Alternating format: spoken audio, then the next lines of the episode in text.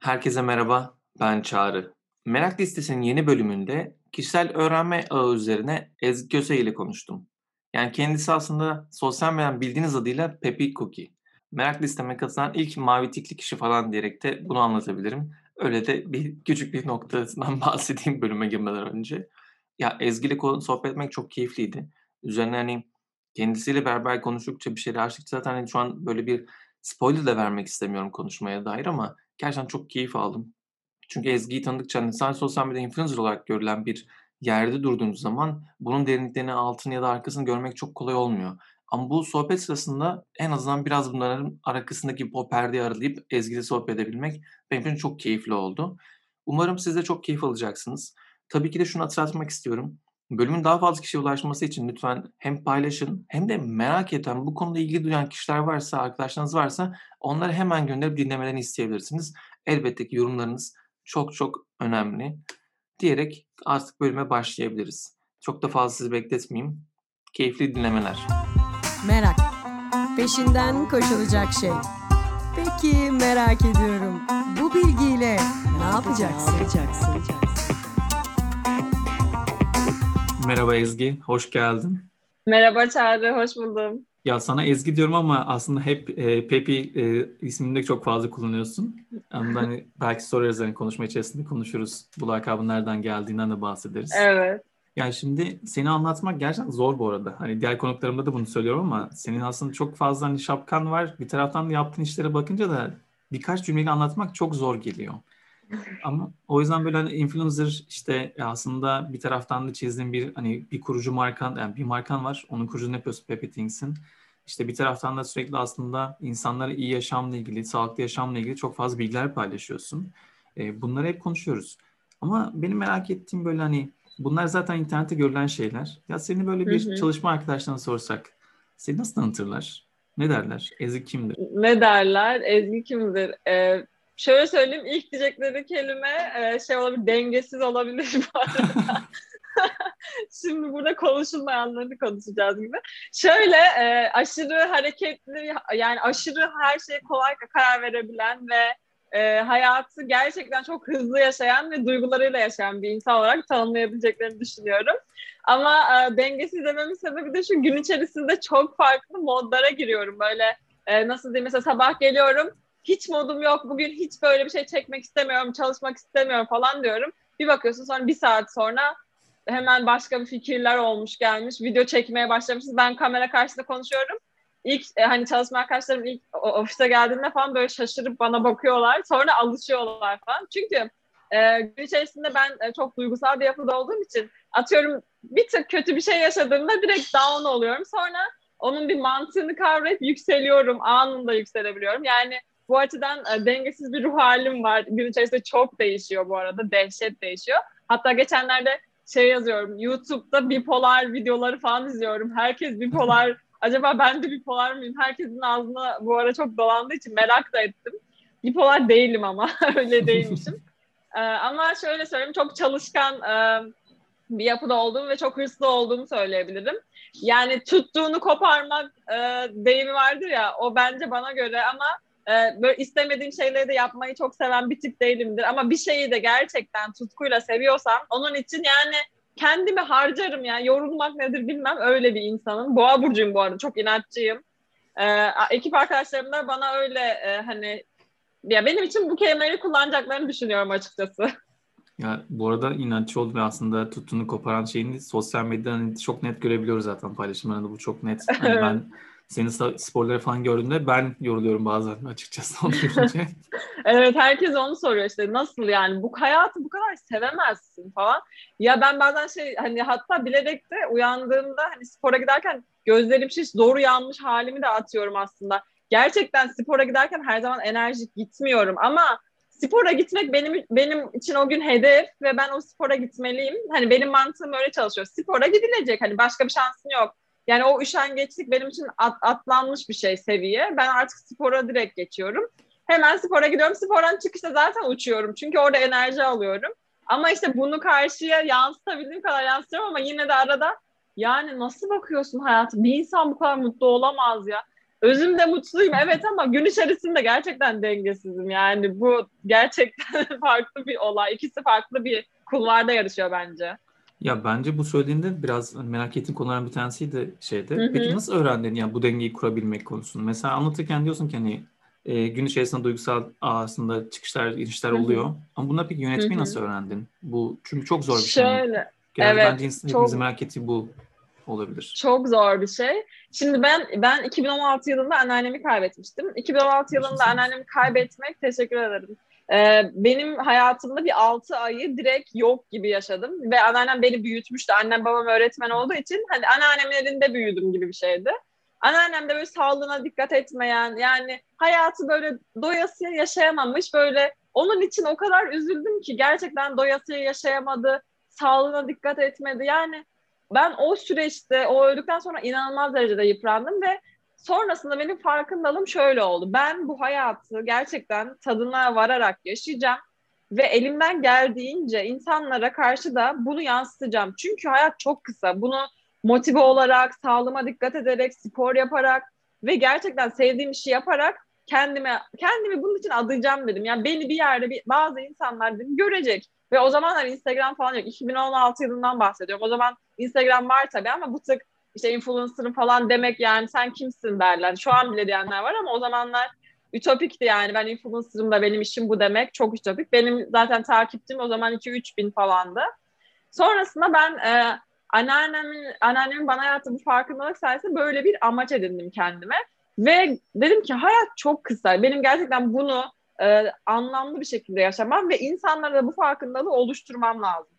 Sonrasında ben bunu sanki kendime nasıl diyeyim böyle bir görev edinmek gibi bir Instagram sayfamı büyütmeye başladım. Ama aslında altında yatan amaç benim bu psikolojik travmadan böyle çıkışımdı. Yani ben hem kendim için hem de gerçekten farkındalık oluşturacağım insanlar için yaşamam gerek. Böyle bir amaç edindim kendime ve 2016 yılından sonra inanılmaz bir tutkuyla bu işe bağlandım. Yani ben bunu iş olarak da görmüyordum. O zaman tamamen maneviyata dayalı ve gerçekten beni bir yerlerde gören insanlar var falan. Babamla böyle konuşuyor. Babam sen dalga mı geçiyorsun? Yani seni kim anlayacak? Hayal dünyasında yaşıyorsun falan. Herkes böyle bakıyor. Yani kim bakacak? Hani senin kim izleyecek? İşte şu baba şu var bu var diyorum babama heyecanla anlatıyorum.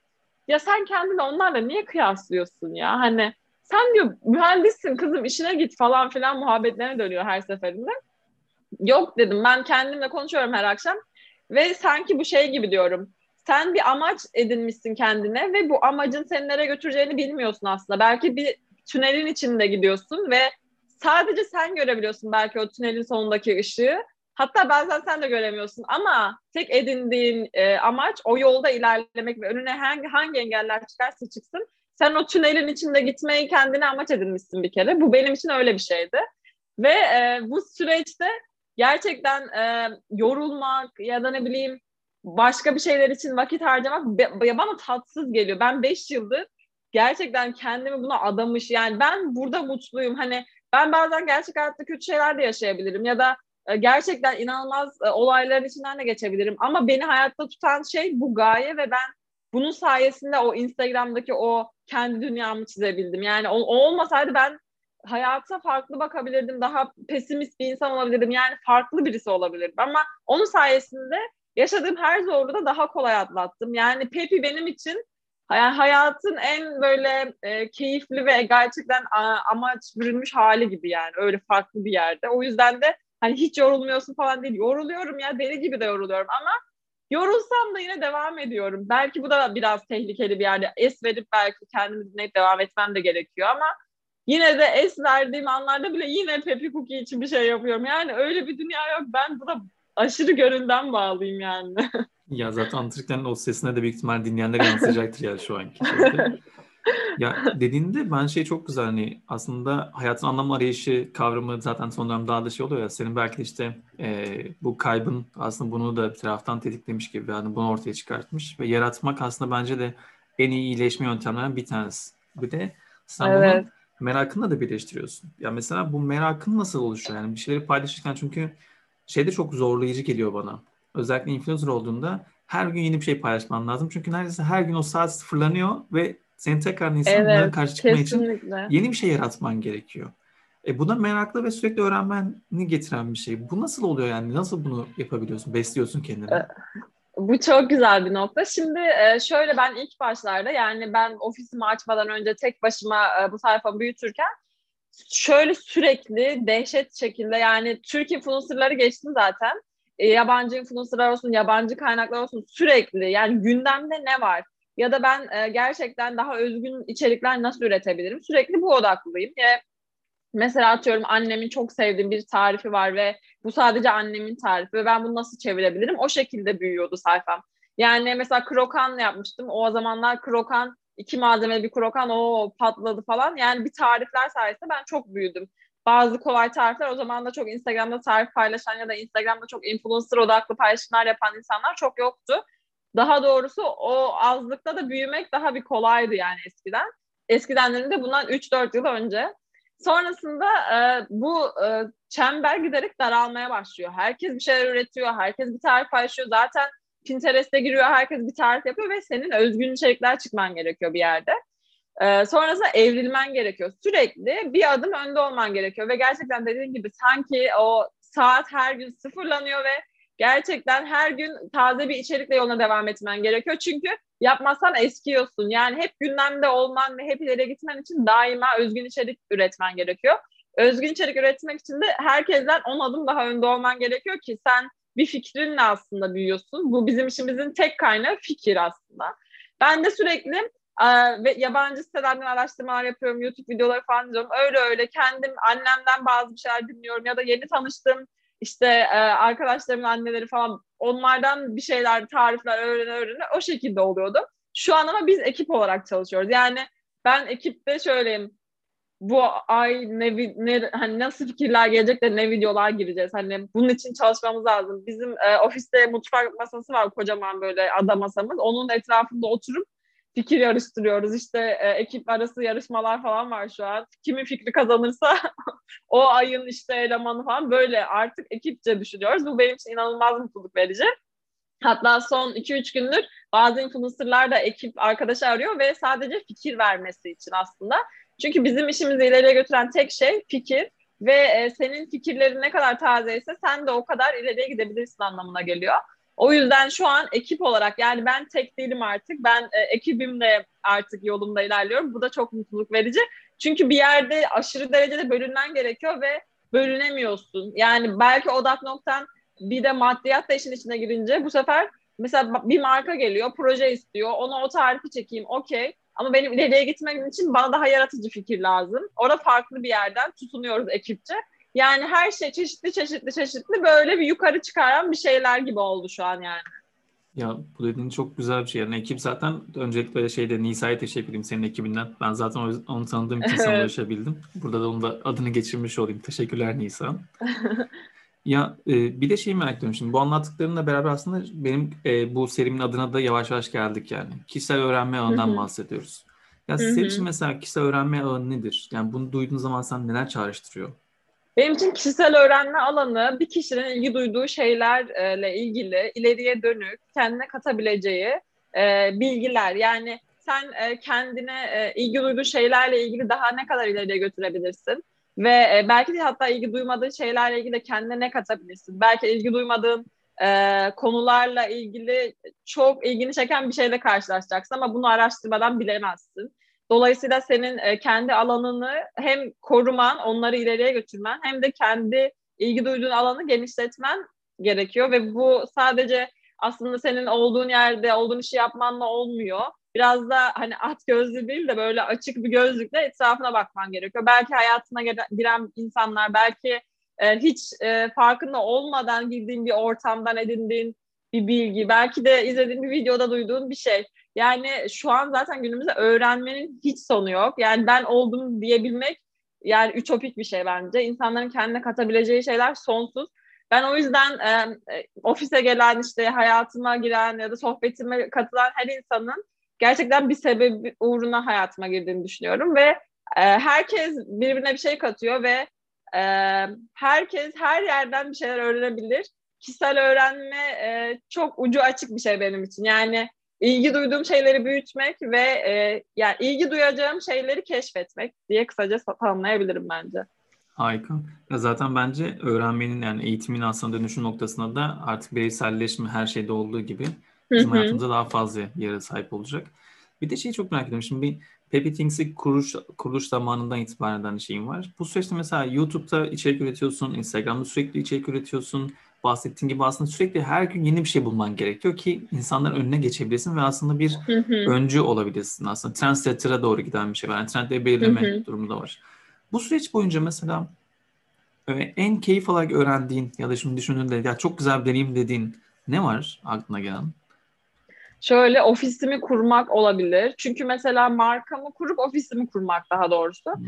Şimdi şöyle bir şey, e, evde kendi başıma çalışırken e, bir şeylerin farkındayım. Evet bir şeyleri yapıyorum ama o iş olarak görülme açısından benim için okey olsa da etrafındakiler için e, ne yaptığım tam, tam bir farkındalık olmuyor. Ve gerçekten bir yerde ben de acaba hani tamam içerik üretiyor falan da yani bu çok da bir iş mi falan moduna girdiğim dönemler oluyordu.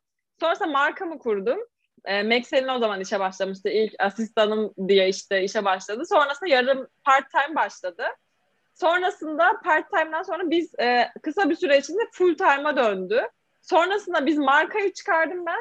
Vakkoroma'dan bana mesaj geliyor DM üzerinden Vakkoroma benim ürünlerimi keşfediyor ve ben Vakkoroma'ya giriyorum. Hani bunlar şey değil böyle ya işte onun akrabası vardı da onu Vakkoroma'ya soktu. Öyle bir olaylar benim başıma hiç gelmez. Bu arada ben hep kendi emeklerimle ve gerçekten e, doğru enerjiyle bütünleşen e, şeylerin toplumu olduğumu hissediyorum böyle.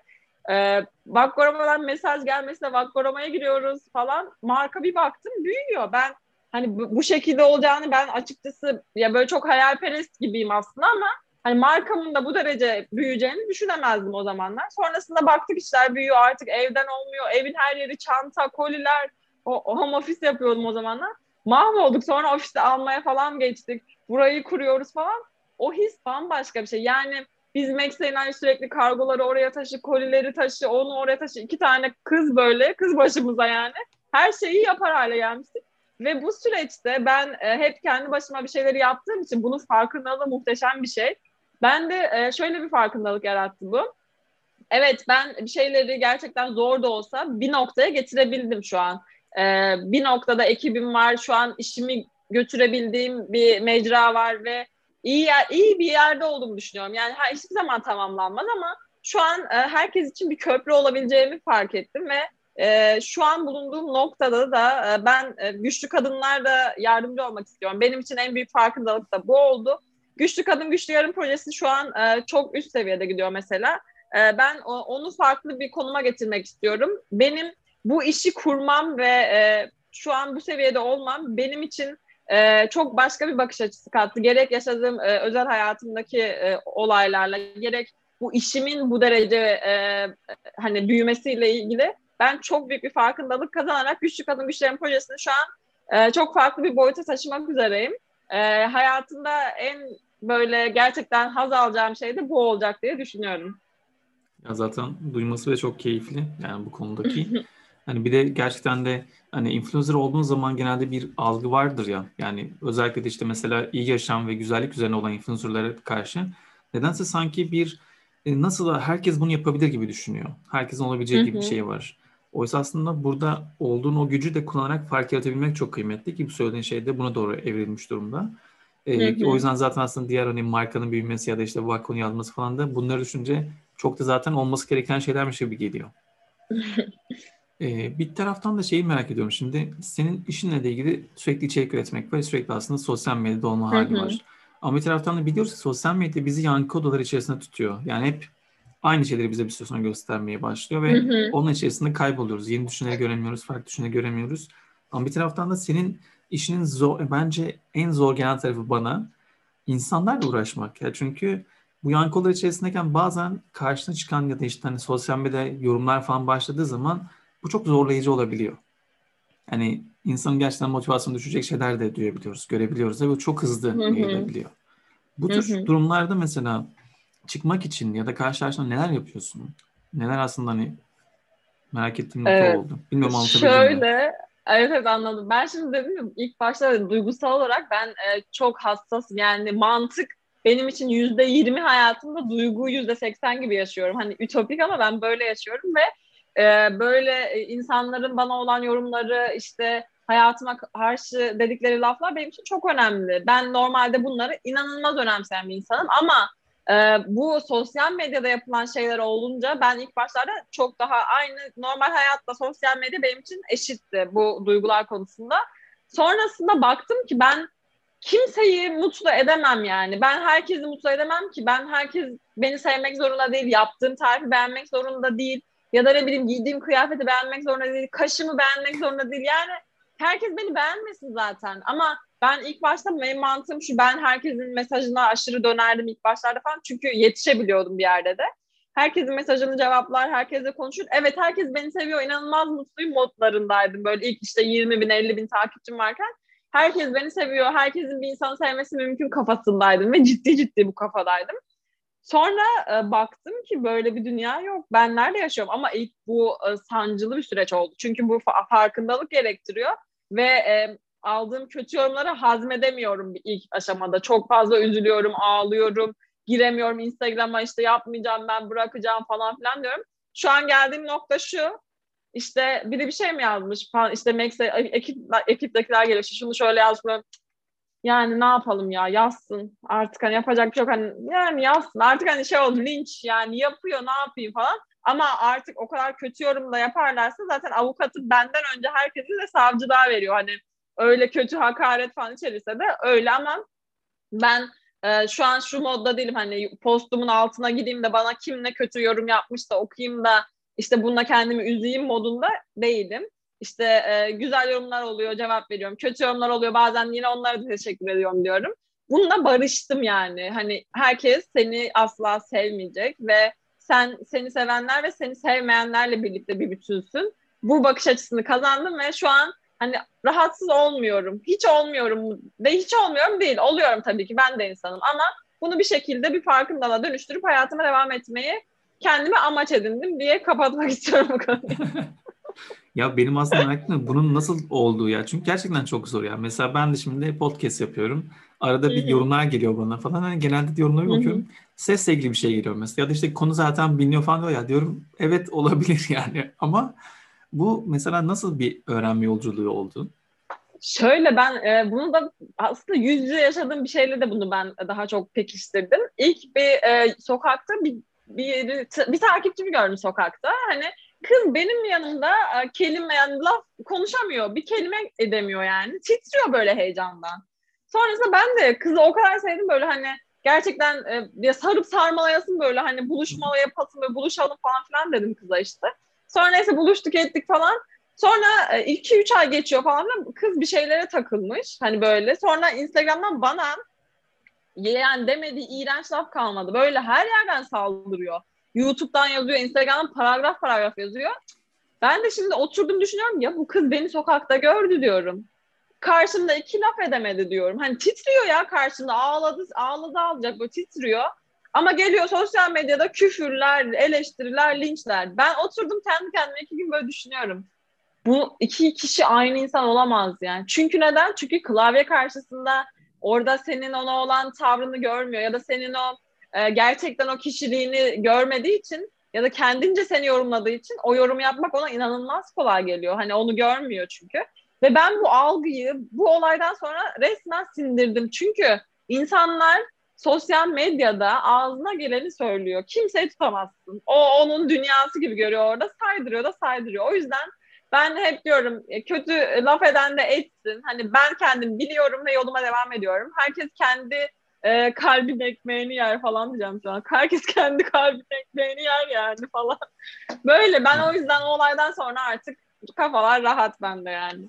Ya evet bu bence çok zor bir şey yani birçok insan için algı konusunda özellikle hani genelde dediğine çok katılıyorum. Ekran başındayken ya da işte klavye başındayken bunları yazmak herkes daha rahat geliyor ama yüz yüze itibattayken bunu yapamıyoruz gerçekten de. Evet. Bu farkındalık en azından hani bunu üreten işte dijital içerik üreticileri için çok zorlu bir şey yani etrafımıza gördüğüm zaman. Çünkü herkesi çok farklı etkiliyor ya da hiç olmayacak şekilde yerden yere vurulabiliyor ya da gökleri çıkartılabiliyor. Ve o da çok zorlayıcı evet. hani ikisi de çok uçlarda olabiliyor. Evet ama linç tayfa diye bir şey var. Böyle linçten büyüyen bir influencer kitlesi de var. Hani farklı bir şey yani. Gerçekten bazen e, hani Twitter'da falan da çok dönüyor. Hani linç yani. Linçten Hı. büyüyen bir kitle de var. Linç de var, büyütüyor bir yerde. Sırf bunun çok için bile bir şeyler yapanlar var. Evet.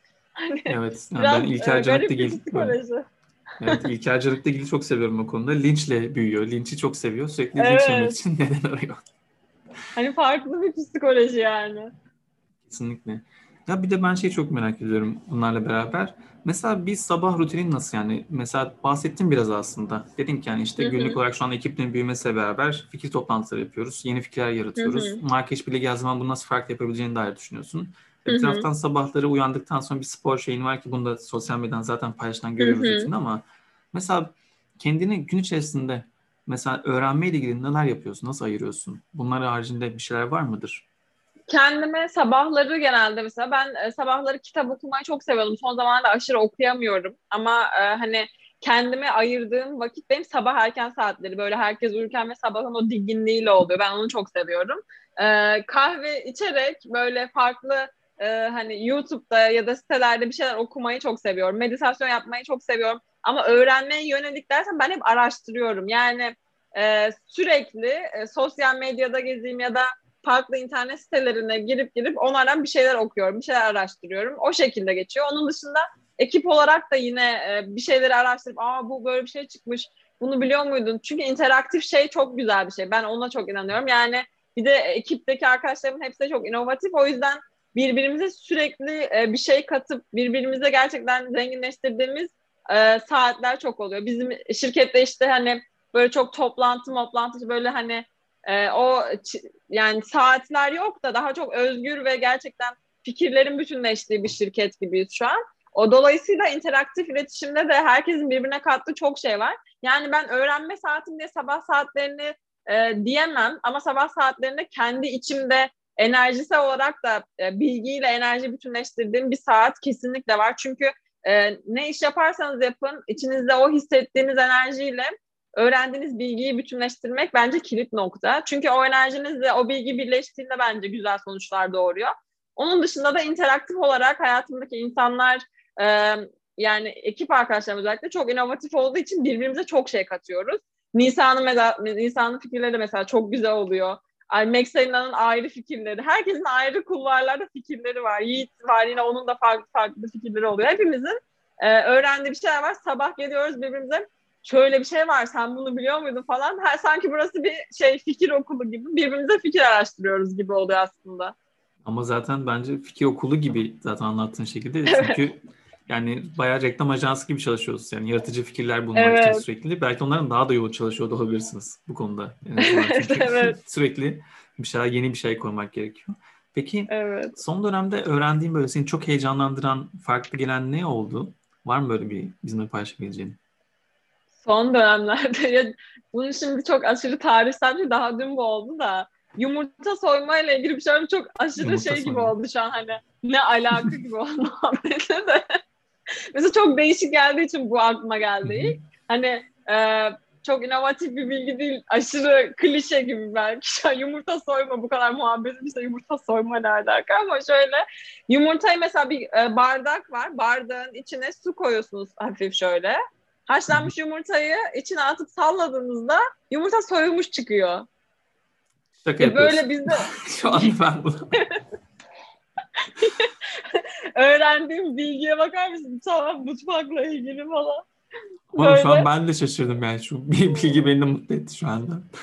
yani su bardağının içine çok azıcık yumurta koyuyorsun ve e, haşlanmış yumurtayı içine koyup salladığında kendi soyulup çıkıyor yumurta. Birazdan Böyle, deneyeceğim bunu. ay, bunu dün yapmıştım da yani çok saçma bir fikir ama hani böyle bir yumurta soyma fikri geldi aklıma. Çok güzelmiş.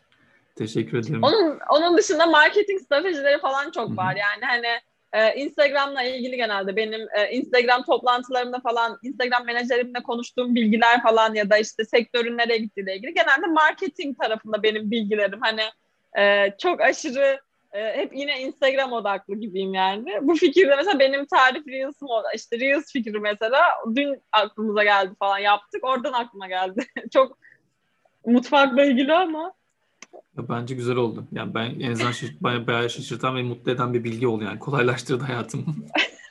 Peki senin en son öğrendiğin fikir ne? Ben merak ettim. Güzel soruymuş. Ya en son ne öğrendin? Bir de ben sana sorayım. Ya en son öğren deyince şeyi fark ettim. Biraz önce bir yazı okuyordum. Asansör konuşmaları işte girişimcilikle ilgili vardır. Hani ben de eğitimler verirken onu kullanırım aslında örnek olarak. Hani bir dakikada fikrini sat falan anlat diye. Yazıda şey diyordu hani şu anda asansör konuşmaları yok pandemiden dolayı. E ne yapıyoruz onun yerine diye sorup işte kendisi mesela Clubhouse örneğini vermiş ya da işte hani sosyal medya paylaşımlarını. Hı hı. Benim için bu bilgi ilginç oldu çünkü hiç düşünmemişim. Ya aslında evet şu anda tamamen sosyal medyadayız ve denk gelmemiz birçok insanla çok zor. Ve o fikri nasıl evet. anlatacaksın? Onun üzerine düşünmek mesela beni şaşırttı bu sabah okuduğum metinle beraber. Bunu söyleyebilirim. Güzel bir noktaydı evet. çünkü. Güzel bir nokta. Ben de işte e-ticaretle bu araştırdı. E-ticaret, Instagram ve böyle yumurta soyma falan benim de güncel fikirlerim böyle. yani peki mesela yoğunsun yani çok fazla aslında zamanı aldığını tahmin edebiliyorum yani kendine tatili bile vakit ayırmak bile çok zor olabilir. Ama mesela bu ara öğrenmek istediğin, bir süredir kenarda tuttuğun, vaktim olsa da ben bunları öğrenmek istiyorum dediğin, seni heyecanlandıran neler var? Beni heyecanlandıran iki tane şey var şu an. Ben e, bu ara yogaya çok ara vermiştim. Yogaya daha e, yoğunlaşıp ve gerçekten onun mantığını biraz daha kendi içimde kavrayıp yoga yapmak istiyorum. Ama içselleştirerek böyle.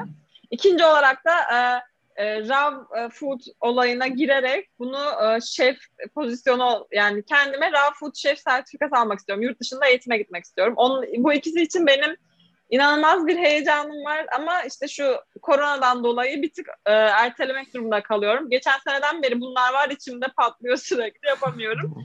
Bu son zamanlarda dün Çetin Çetin Taş da ofiste bizim ofisteydi. Onunla falan da konuşunca daha da hani böyle bir yoga kesinlikle yogaya biraz daha yönelme fikri tam oturdu içime. Bir de işte dediğim gibi biraz daha kendimi e, raw food'a yöneltip oradan bir sertifika ve gerçekten şef olmak istiyorum. Beni heyecanlandıran en büyük iki şeylerden birisi bu. Bir tane de bende bitmiyor Güçlü Kadın Güçlü Yarın projesini biz e, e-ticaret platformu haline getireceğiz. Bu hmm. dev heyecan bir proje benim için. Onun için aşırı heyecanlıyım. Yani çünkü e, kendi işini yapan girişimci kadınlar için bir köprü konumuna gelecek artık Happy Things ve e, hem marketing hem de e-ticaret odaklı bir e, girişimimiz olacak. Onun için de ayrı bir heyecanlıyım. Bize bir sürü şey var yani. ya ama bu son söylediğinde çok güzel ya. Gerçekten de hani kadın kooperatiflerini falan evet. ben de çok takip ediyorum. Hatta işte hani bir ürün almak istediğim zaman ilk önce ona dikkat ediyorum alma konusunda. Ama mesela Peppy Things'in buraya doğru evrimleşmesi de çok güzelmiş yani. Çünkü çok güçlü bir marka kurdun. Barco'da falan da ürünlerin satıldığı bir yerde. Evet. Şimdi bunun içerisinde yanları da çok güzelmiş. Tebrik ederim şimdiden. Evet. Ee, Teşekkür ederim. Çok, çok keyifli olacak. Teşekkür ederim. Benim aslında sormak istediğim sorular böyleydi. Yani merak ettiğim Hı-hı. konularla ilgili. Ee, başka düşünüyorum mesela merak ettiğim bir şey var mı sana sormak istediğim? Hazır yakalamışım senin vaktini alırken. Evet. ya peki öğrenirken en çok zorlandığın ve hala öğrenemediğin bir şey var mı? Yani çünkü çok gerçekten de şey görüyorum. Çok hırslı ve bir şey yapmak istediğinde yapıyorsun gerçekten. Yani bunu gösteriyorsun da. İşte keyif çok aldığım şeyleri yapıyorum. Hmm. Mesela Ikea montajını hiç yapamıyorum. Hayatım boyunca yapamayacağım. Bu bir. Ikea'da çalıştım ben. Ikea benim landmark'ım ya. Ben çok severim. Ikea çalışırken ben ilk eğitimlerden birisi böyle bir bilgi kitaplık vermişlerdi bize. Hadi bunu şimdi yapın demişlerdi. İlk eğitim buydu. Herkes yapmaya çalışıyordu. Ben yap- mesela ben zor zor parçaları yapamıyorum. Birincisi bu. İkincisi şöyle e, gerçekten e, kız gibi ya böyle kız hani nasıl diyeyim makyaj seven kızlar var. Ben makyaj malzemelerini anlayıp onları bütünleştiremiyorum. Böyle bir yapıda değilim. Hani makyaj malzemeleri bu burayaymış. Ne götürsem beni bilemem anladın mı? Öyle bir e, hani ilgisizim o konuda.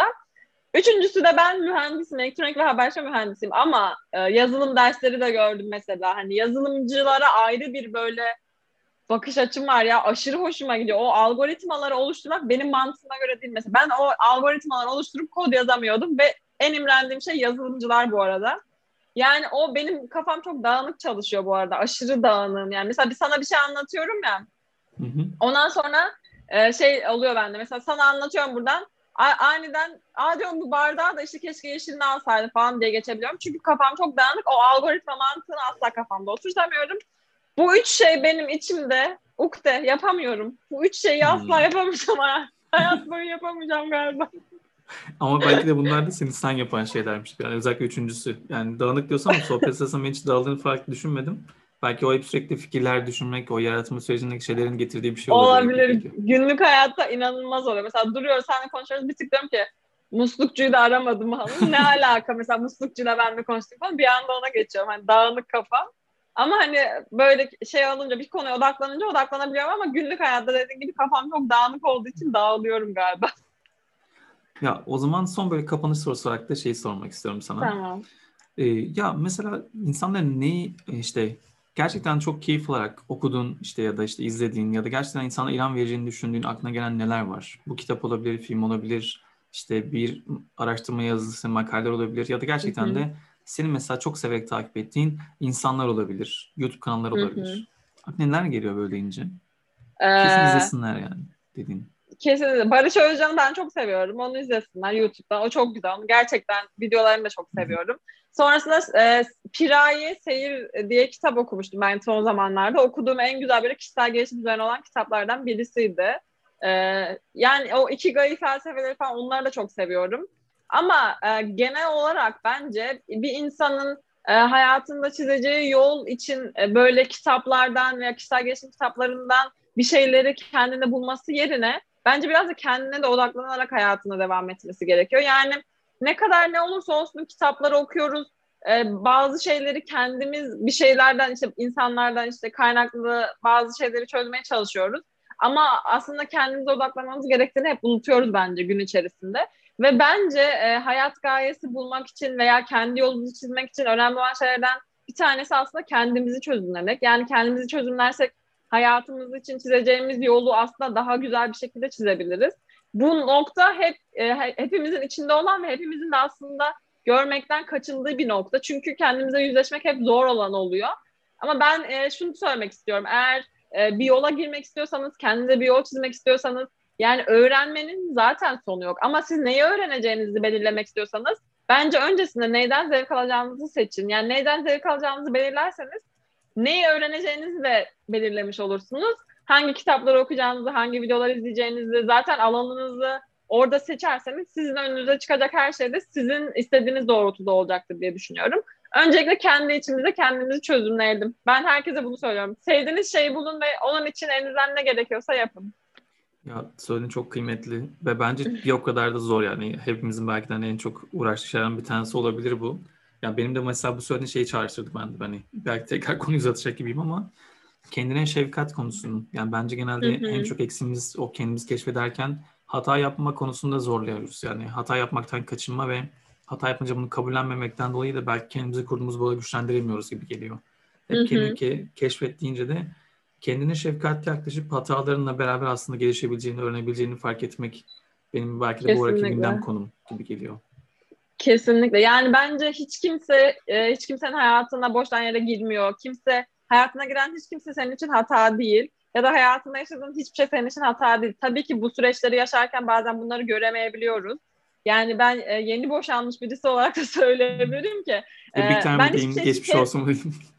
Teşekkür ederim. Hiçbir şey için keşke demedim ve demeyeceğim de. Çünkü e, hayatıma giren herkes benim için e, bir sebeple girdi ve e, bir sebeple çıktı. Yani yaşanması gereken her şey yaşanıyor aslında. Ama bu olayları yaşarken ya of ah püf deyip ağlayıp e, yani kahrolabiliyoruz. Tabii ki o süreç de zor ama ben o ağlamalarım için bile üzülmüyorum. Çünkü gerçekten hepsi bir ders, hepsi bir yaşanması gereken an aslında. Öyle görünce daha kolay ve herkes herkese bir şey katıyor. Ben bu mantaliteden çok mutluyum. Herkesin de böyle düşünmesini istiyorum. Yaşadığımız her koşul, birlikte olduğumuz herkes bize bir şeyler katıyor ve karşılaşmamızın yani şu an burada seninle konuşuyor olmamızın bile güzel bir sebebi var. Ben hep böyle düşünüyorum. Kesinlikle. Çok teşekkür ederim bunun için. Ben de düşünüyorum. Ben teşekkür Çok ederim. keyifli ve böyle kapatırken zihnimde ne kaldı konuşmamızdan birçok şey var aslında notlar da aldım ama en böyle böyle highlight ettiğim en çok aklımda kalan şey şu oldu.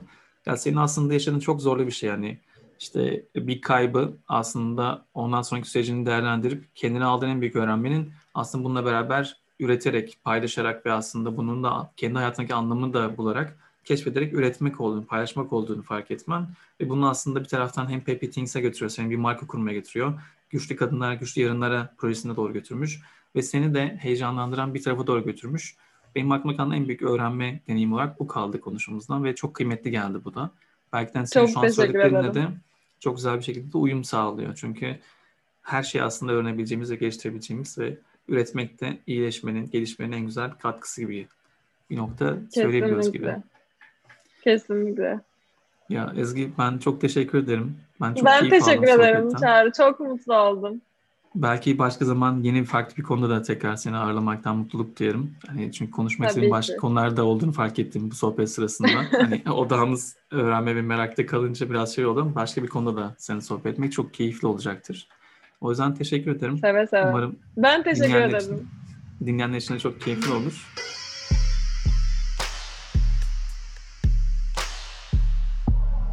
Merak ediyorum. Sen de merak ediyor musun? Neyi merak ediyorsun? Meraklı biri misin? Merakını nasıl gidereceksin?